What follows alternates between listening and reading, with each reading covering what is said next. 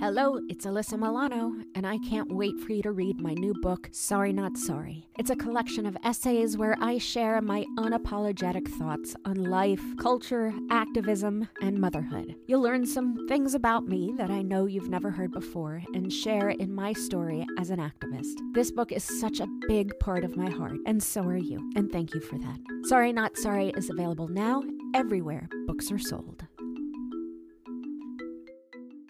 At Evernorth Health Services, we believe costs shouldn't get in the way of life changing care, and we're doing everything in our power to make it possible. Behavioral health solutions that also keep your projections at their best? It's possible. Pharmacy benefits that benefit your bottom line? It's possible. Complex specialty care that cares about your ROI? It's possible. Because we're already doing it. All while saving businesses billions. That's Wonder made possible. Learn more at evernorth.com/wonder.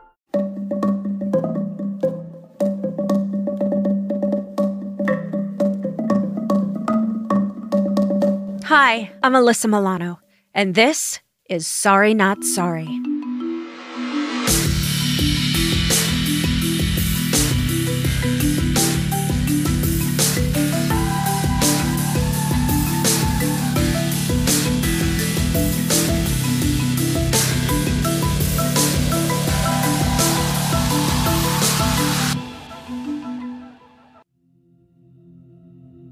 It is no secret that there are huge cultural and structural barriers which prevent many people in the United States from accessing education. These barriers are even higher when it comes to those who are incarcerated. And yet, there is good evidence that shows that obtaining an education makes a huge difference in the lives of the incarcerated. To discuss, we've invited Mneesha Gellman onto the show. Mneesha is the founder and director of the Emerson Prison Initiative, which makes college available to incarcerated students in Massachusetts.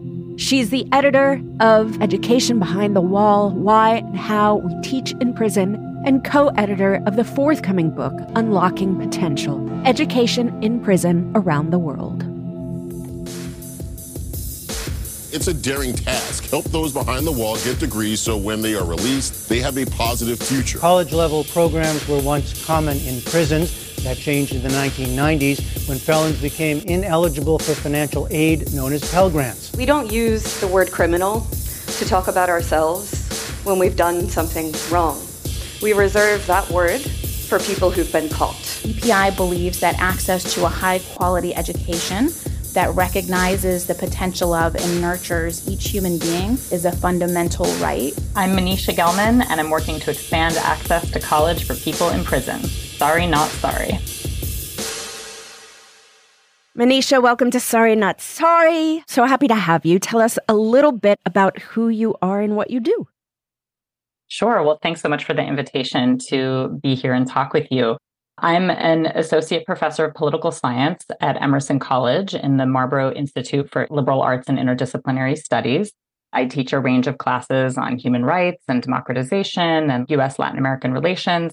And I'm also the founder and director of the Emerson Prison Initiative, which brings a bachelor's degree pathway to people who are incarcerated in the Massachusetts state prison system. It's so cool. When you approached Emerson with this idea, it must have been very outside of the box, right? You go to them, you're saying, I have this idea of founding a prison initiative. What was the reaction like? It is both out of the box and inside the box, literally and figuratively. The idea for college and prison is something that's actually been happening for decades in the United States. But because in 1994, under President Clinton, with the one of the tough on crime laws that was put into place, took away the funding of Pell Grants, federal financial aid for incarcerated students. And basically, what we saw in the late 90s and through the 2000s up until a couple of years ago was a shrinking of the college and prison community, like very few programs operating in that space. In the last several years, there's actually been a reinstatement of what's called second chance Pell or Pell grants for people who are incarcerated. And so right now, there's actually a boom in more and more programs being created. But at the time in 2016, when I first approached the administration at Emerson College about this idea, the college was really at a moment of looking deeply at what it means to do equity and justice based work, what it means to address diversity as a predominantly white institution and a very privileged institution. And I think that the idea for expanding access to historically and contemporarily marginalized people to expand access to college for that group just hit at a moment in which the president, the then president of the college, Lee Pelton, was really open and interested in furthering the college's mission to do that. And so, of course, there's skepticism and concern about the logistics and what it actually means, lots and lots of questions and hoops to jump through. But I think initially there was philosophical buy in that allowed the program to go from not existing to existing as a full blown bachelor's degree program very quickly. Tell us a little bit about the students who enroll while incarcerated. Yeah, so the students are the basis for the entire program, and they come to us from all walks of life. So some folks have graduated high school in a traditional sense of doing a K through 12 education outside before becoming incarcerated. But the majority of folks in the program became system involved as young people, many in their early teens before they were actually of adult age. And that was interruptive to their education. And so many of them did a HiSET or a GED, like a high school equivalency, once they were incarcerated. And we work with students ranging from their 20s to their 60s, right? We have people from all walks of life who become students for us. The thing that unites them is really a deep hunger to learn, to set a new course for their lives, and to find a place of feeling proud of themselves and the work that they do within their own minds, and also to provide a sense of pride for their families many folks have fraught relationships, as you can imagine, after receiving their sentences and serving many years inside. And so, college access, the process of that credentialization is really a means to build a new identity that both students and their larger communities can feel proud of. Is everyone that enrolls selected, or how does that work? How does the selection process work?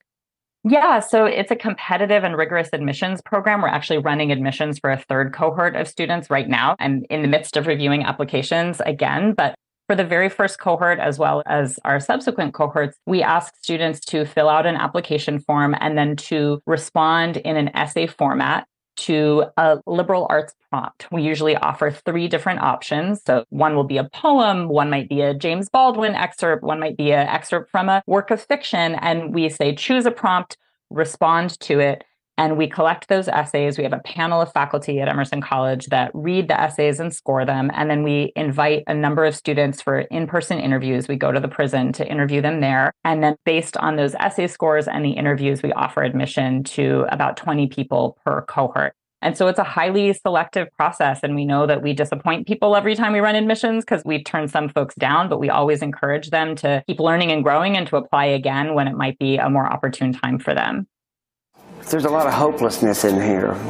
With, with some education, it gives you a little hope as to a future. The U.S. has a lot of people in prison, and one solution to keep prisoners from returning to a life behind bars could be an education. One study showed former inmates were 43% less likely to return to prison within three years if they got an education there, but a lot of prisoners can't afford to take classes. That's why there's a push to get inmates Pell Grants. You mentioned the Pell Grants before. I'm wondering what the other obstacles, the other barriers incarcerated students face when pursuing education they face so many barriers. Imagine if you were locked in your bathroom without a telephone or a computer and then told to go to college, right? So, what does it mean to do college without the internet? Because folks in the Massachusetts system have very minimal to no access to the internet. We've done a lot of things as a program to try to address research access, for example. We've worked to get an abstract database of peer reviewed academic articles available in the computer labs that are offline that students do have access to. That's been laborious, but really successful in being able to have students go in and search those abstracts. And then we have a form where they can request the full length article. So we take those research request forms out, we bring back in the articles. We've developed a lot of protocols to be able to work around some of the limitations. I think education right now is so in flux. We're seeing a number of books being banned, book bans being enacted outside of prisons. So, what happens in those states inside prisons? Are students able to access the same materials? You answered that a little bit, but what happens with the book bans? Yeah, so every state has different policies for censorship in their own Department of Corrections. So, we're really lucky in Massachusetts that we're not subject to some of the more intense censorship policies that are happening in other states across the United States right now we do have to submit all of the books and DVDs that we would like to screen to the Department of Correction. And occasionally there are things that raise concerns and we address them together. So every now and then we have a book or article or a film that we're asked to not screen. We can't screen R rated movies, for example, per the DOC media policy. And Emerson has a very large film department. It's a, a lot of people come to the school for filmmaking. And so there's some film professors that are like, how can I not show this film? That's really the cornerstone of my course. But that said, compared to many other states that are in the headlines right now, there is a larger respect for the kind of academic freedom that we need to make college run. And I will say that a core value of the Emerson Prison Initiative is being able to offer the same quality and content for the most part for our courses inside the prison that we offer on the traditional Boston campus. And so we really work with faculty to make sure that the courses are as parallel as possible to what they would offer in their standard curriculum outside and figure out how to translate that inside, working around some of those barriers like technology and research access.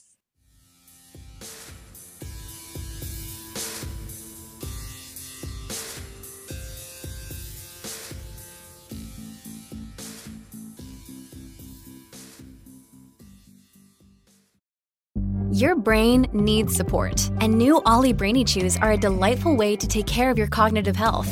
Made with scientifically backed ingredients like Thai ginger, L-theanine, and caffeine, Brainy Chews support healthy brain function and help you find your focus, stay chill, or get energized. Be kind to your mind and get these nootropic chews at olly.com. That's O L L Y.com. These statements have not been evaluated by the Food and Drug Administration. This product is not intended to diagnose, treat, cure, or prevent any disease.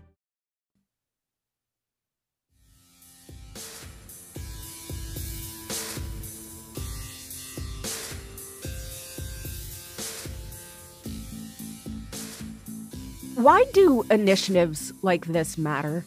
I think about this work as an intervention in the social hierarchy that exists. The social hierarchy in the United States that is race and class based and very intersectional in how some people continue to be marginalized generation after generation has a lot to do with who has access to quality education. Emerson, like other colleges throughout the US that offer college and prison programs, are making an intervention in that social hierarchy by extending prestigious, high quality college access to people who have been most left out of those opportunities. And so, what we hear from students is not only is it making a direct intervention in their own lives, because we have folks who have come out of prison with their degrees in hand who are now working in fabulous jobs and very, you know, upward social mobility kinds of ways, but they're also inspiring their children, their nieces, their parents sometimes to go back to college and to further their own education. So it's really, we see it as an intergenerational intervention in shifting the social hierarchy. I just thought of, you know, in my family, I didn't graduate high school. I got my GED when I was 16. I went to a high school my senior year because I was a child actor and felt like I was missing out on so much.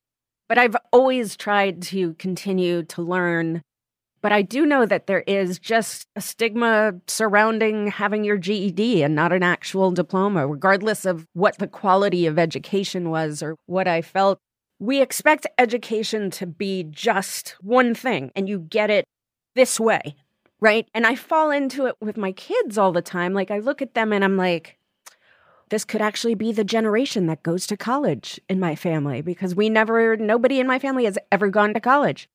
I think it's just so interesting how, like, what we think preparation for success looks like. And that social construct is really important still.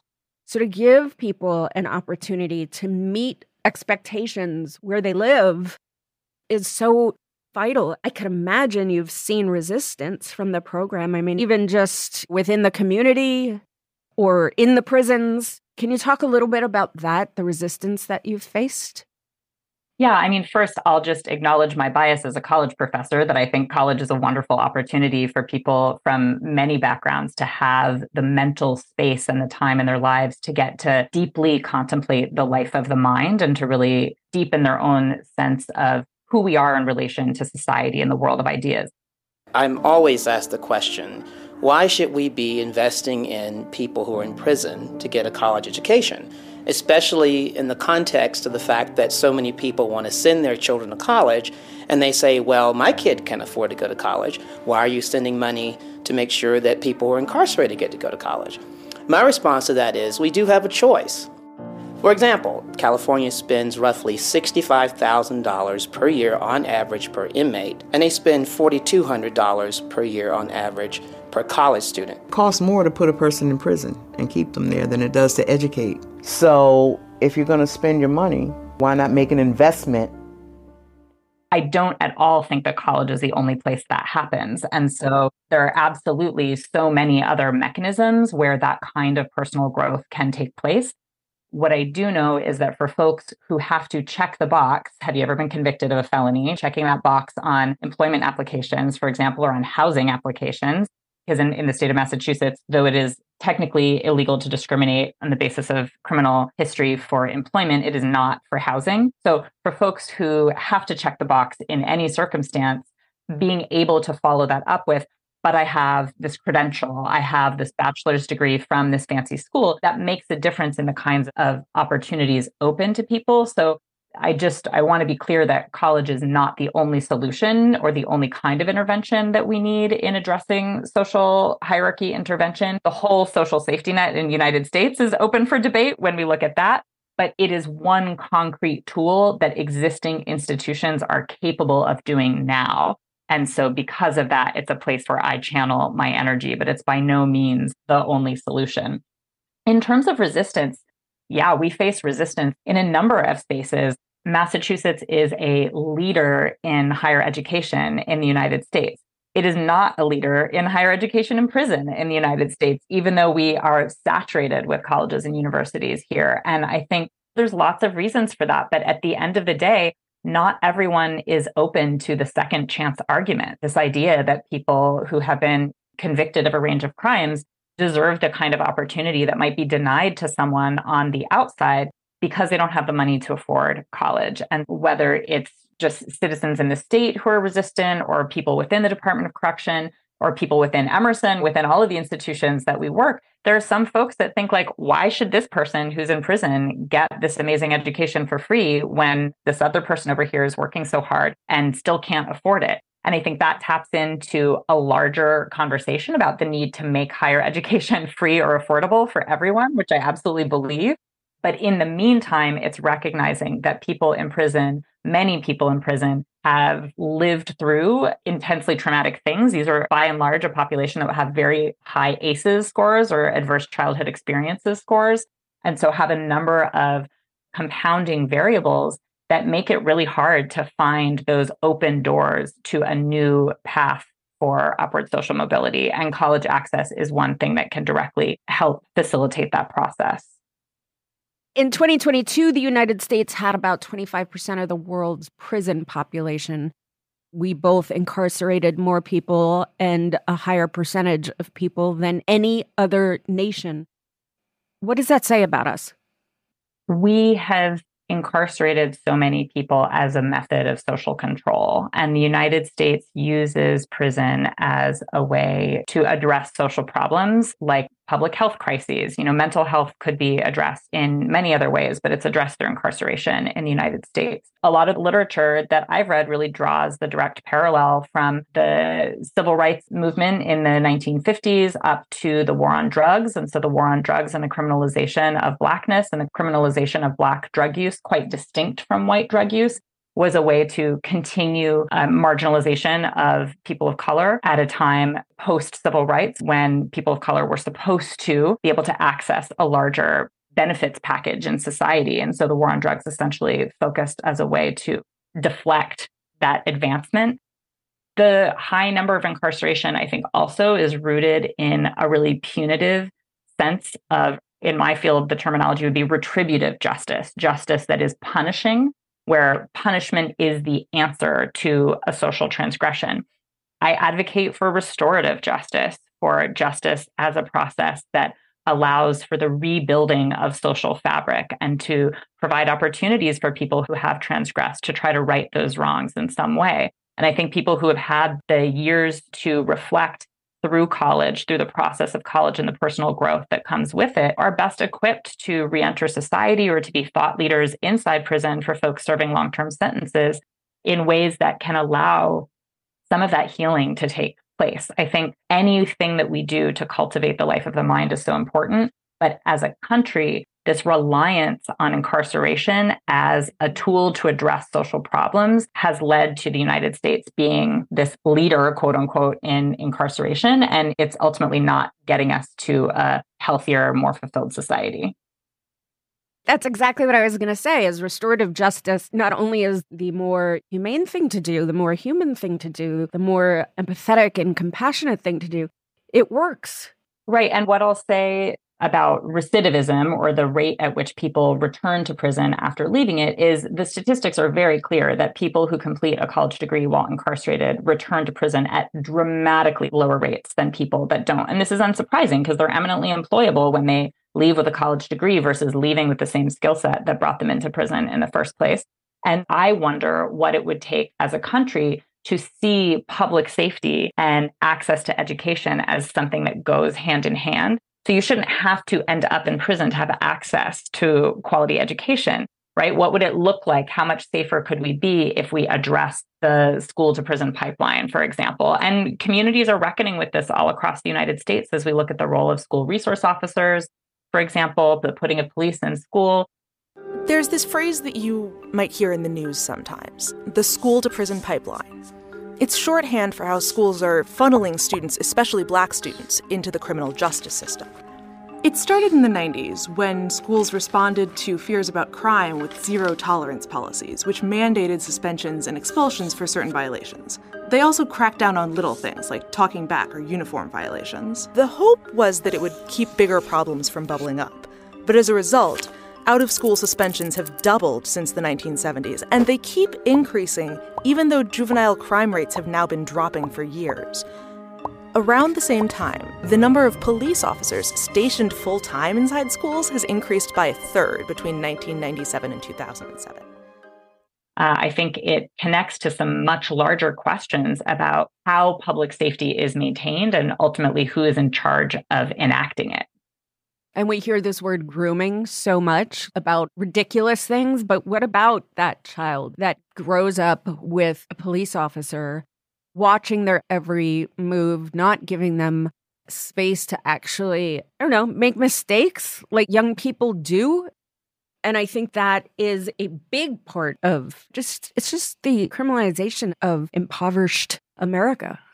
And we know that people of color and rural people and poor people are both less likely to have access to a college education and more likely to be incarcerated during their lifetimes. How do prison based degree programs undermine those injustices? That's a great question. I think that what we see is when college comes to prison, it changes what people are able to spend their time doing. And I don't want to overgeneralize about people who are incarcerated in general. But what we see in the Massachusetts system, and certainly what we see in our student population, is that many folks apply to our program having been system involved since their early teens and really having slipped through the cracks of so many institutions. They didn't have the family support, or they didn't have the community support, or they didn't have adequate legal representation. It's not to excuse that many of the people in college and prison programs have inflicted harm on other people. And I want to be really clear about that. We are not saying that these are all nonviolent drug offenders, right? Who never hurt anyone. Like some of the folks in these programs have hurt people. And it's important to keep the victim's rights perspective in our minds as we talk about this kind of work. But ultimately, if we want to repair harm as a society, we have to look at how that actually happens. And when we held our first graduation for the bachelor's degree program last fall, one of our students at his graduation speech said, We used to be lifting weights or walking the yard, and we'd be just gossiping, just talking about whatever the latest scandal in Hollywood, the latest, like whatever, the latest dirt from our neighborhood. And once we started college, we were debating ideas about human rights. We were debating politics. We were talking about government. We were bench pressing and arguing about Foucault. And so to me, like that's the shift that can happen in communities when people have access to education they go from like dissing each other or dissing each other's communities because they're bored and don't have the space or intellectual tools to like take that somewhere else to then providing those tools we bring books in every semester we bring in college level books and a framework for how to engage with them and those become the conversations on the yard those become the things that shape these communities. And the Emerson Prison Initiative is one of many programs where we see this kind of work happening. You know, it's happening in the Department of Youth Services facilities in Massachusetts. It's happening across many other states in a range of carceral settings where when folks have access to education, it just changes how they're doing their time and what they want for themselves at the end of that time.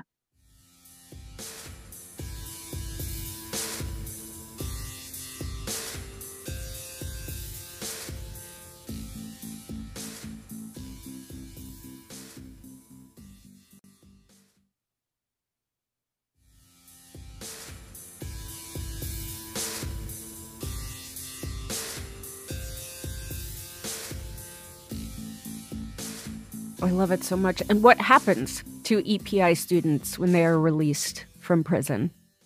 So we have we've only had a handful of people released so far and I'll share a couple of those stories. So one of our students graduated with his degree in hand and he has been working for the last year or so at a nonprofit in Massachusetts working with at risk youth, working to prevent them going down a similar path to what he went down. And he's become a community organizer. He's been working on a voting rights initiative for incarcerated people in the state.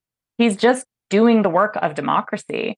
Another student came out with, he had just a little bit of time left and he ended up just finishing his degree on the Boston campus. I watched him walk across the stage at graduation a couple days ago.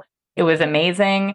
And so he came out and started working at another nonprofit that supports legal rights for people who are incarcerated. And he's also working as a community organizer addressing racial and ethnic disparity for the criminal legal system. And just again, doing this work that is so fundamental to furthering a real sense of democracy and justice in the state we have alums like that. We have another student who came out about halfway through his degree program, and he's been working at Emerson College on an initiative called Transforming Narratives of Gun Violence.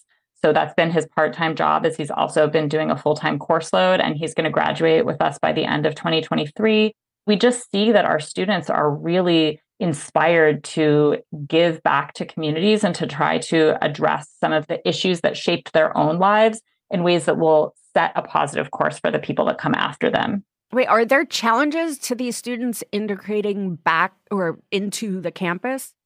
It was through that knowledge journey and that questioning that I was ultimately able to reject cr- criminality and move into this greater self awareness and a greater personal self. So, coming home, there was a there is something that education does in you. Now we could talk about it being making you job ready. We all know that we can get a job ready, and that, those are wonderful things. But when you possess a set of skills that allow you to see in ways that others don't see. See, I felt my inner sociology in BPI. I didn't realize I really loved it until I became friends with another cohort member named. And I really, he started to help me unpack, and I love the way power operates covertly through systems. And I became in love with that. So in the work that I do in the community, my activism, my organizing, my youth work with Roca, It allows me to go into these systems and be a better version than I would be. Do students who were not incarcerated have safety concerns? How does that work? How does the college manage those concerns if there are any? Yeah, so that's a great question. And we've done a lot of diplomacy on exactly that issue. Every institution is going to handle that differently. I think, again, because the philosophical buy in from Emerson was so strong in the beginning, we've been able to continue to see a lot of goodwill across the many support offices of the college. So before we had the first EPI student transition to the Boston campus, we started to build a network of support for them. So working with our Office of Student Success, working with our multicultural associations, working with the Office of Campus Life, working with our counseling and support organizations, and really trying to cultivate relationships with folks to help raise awareness about what it means to support non traditional students. So we think of EPI students who transition to the Boston campus as non-traditional students. These are often folks who come to us in their 40s or 50s, you know, and they're in class with a bunch of 18 to 22 year olds. They're non-traditional. So how do we support them as learners and how do we make sure that everyone's feeling good about the process of being in class together? It's not that there aren't uncomfortable questions about safety and security, but I think it's really important to highlight that for folks who have been released, they have served their time. They were convicted of something, they served their time, and they have then already deemed worthy of release, of parole in some cases, or they've overturned their cases in other situations. Once they are out of prison, I think in the United States in general, we continue to punish people for having gone to prison. So, what we're trying to do at Emerson is say, okay, you've served your time, you're out. How can we support you as a non traditional student? I just finished my own teaching semester on campus and had several students in my own classes that were also in classes with some of the former EPI students. And one of them came up to me just a couple weeks ago and said, I just want to say I had no framework for understanding what prison was like or was about before I started working with this student. But over the course of the semester, I was in his group for some small group projects and I spent a lot of time talking to him. And I learned so much about his experience. And I feel so motivated to be involved in issues around incarceration and to really help my family rethink what prison means. Like this student was on fire. She just was totally motivated to engage with issues around prison differently because she had met someone who had lived through it and saw he wanted to work really hard on his group project. He wanted to like get a good grade and support his classmates in doing the work of college. So it is hard to support not any kind of non-traditional learner, especially folks who have maybe not had access to technology for 20 or 30 years in some cases. But it's totally doable. And in a lot of cases, traditional students are the best advocates for that because they get so much out of the experience. I love it so much. Let's talk about the national landscape. What does it look like for programs like EPI?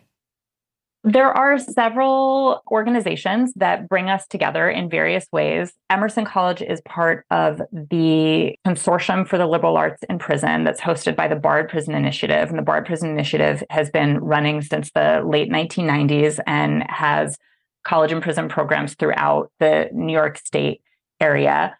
There's also the Alliance for Higher Education in Prison, which is like a national organization that convenes people in an annual conference and what we see, I think, especially right now because of Second Chance Pell, but even before the return to Pell funding, is just a recognition that this is the time to address these sorts of issues of educational access. I think the momentum around movements like Black Lives Matter has definitely been a part of that, of people just looking at the fact that, okay, it's the 2020s and we're still living in segregated societies where school funding for the K through 12 systems is operating in a segregated way. We're reproducing social inequality all the time. College and prison is an intervention in that. So nationally, there are lots of programs like mine, but not like mine. And I recently published an article on the conversation that makes the distinction between prison education, which I define as something that is offered by departments of correction, by correctional educators, versus education in prison, where outside organizations are bringing their education models into prison. And so I think that both things are important in different ways. Of the education in prison organizations, some people are offering bachelor's degrees, some people are offering associate's degrees, some people are offering credits that might accumulate into a professional certificate or not at all, and other people are doing not for credit programming. So there's a wide range of programs throughout the US. I think we we need all of them because it represents where each institution is at. But ultimately, we know that the higher level of credentialization we can get people to, the more opportunities it opens up for them in terms of employment afterwards, and also just the greater depth of learning that gets to happen when you're in college for longer. Finally, what gives you hope? The students give me hope because they are so clear on their objectives to redefine what their life options are. And they are so dedicated to exploring a world of ideas that really felt closed to them in a lot of cases prior to coming into the program.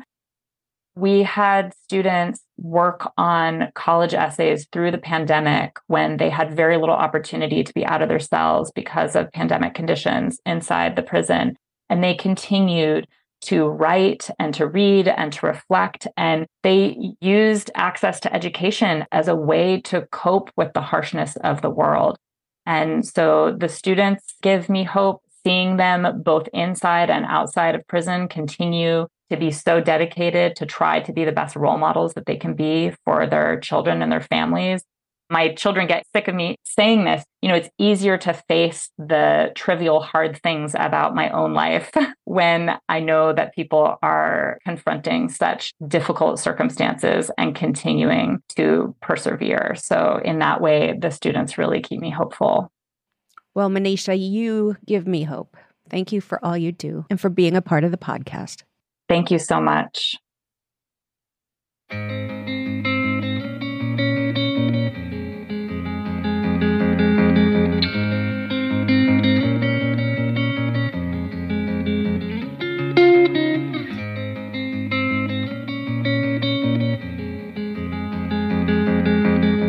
My hometown is just like any other city.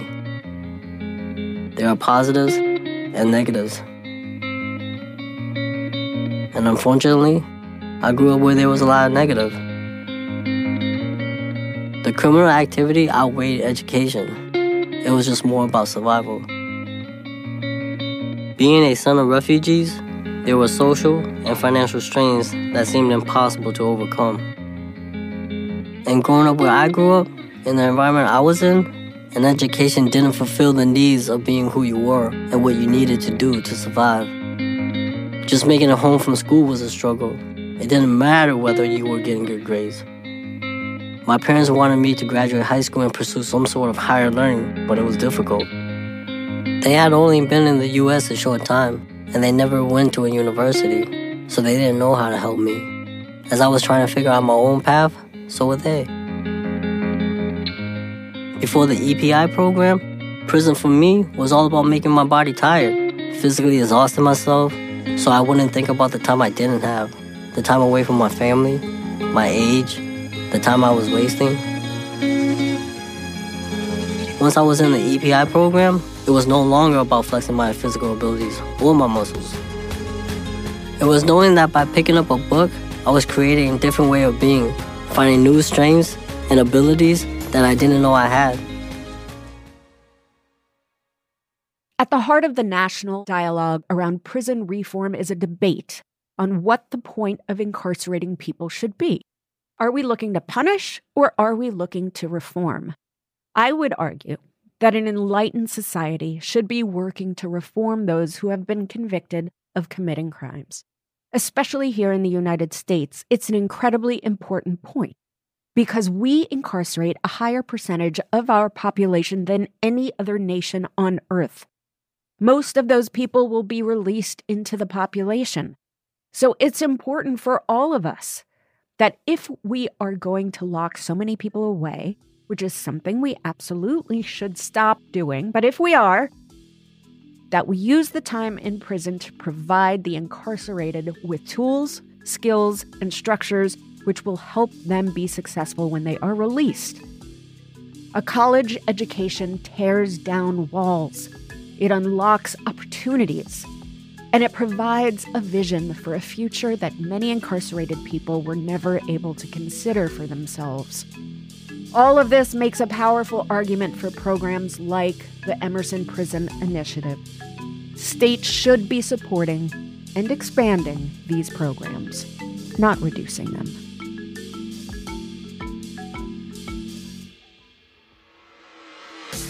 Sorry Not Sorry is executive produced by Alyssa Milano. That's me. Our producer is Ben Jackson, audio editing and engineering by Maciej Lewandowski, and music by Josh Cook, Alicia Eagle, and Milo Bugliari.